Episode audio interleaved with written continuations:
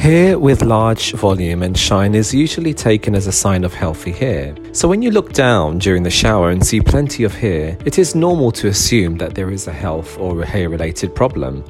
However, hair loss of men and women, to some extent, is part of the natural hair system. Therefore, it is normal to see clumps in the drain. Average hair loss for men hair shedding is a natural process of the human body's hair system. However, it is not unusual for a man to lose 50 to 100 hairs per day. Every hair follicle follows a hair growth cycle, including the growth and rest stage before falling out. However, this cycle continues until the follicle remains healthy and active and continues producing hair.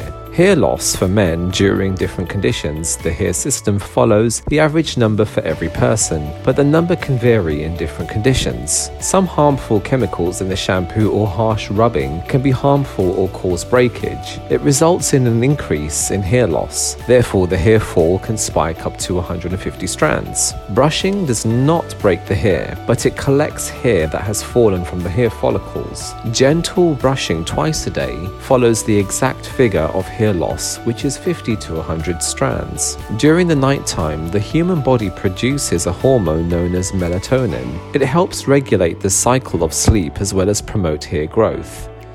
However, if your body produces less melatonin, hair loss can increase. However, during the daytime, hair falls more as compared to nighttime. So the conclusion is Hairs are a sensitive part of the body, affected by minor hormonal changes or dietary imbalance. Therefore, the number of hair falls varies from person to person. However, the normal person's body follows the average number of hair shedding.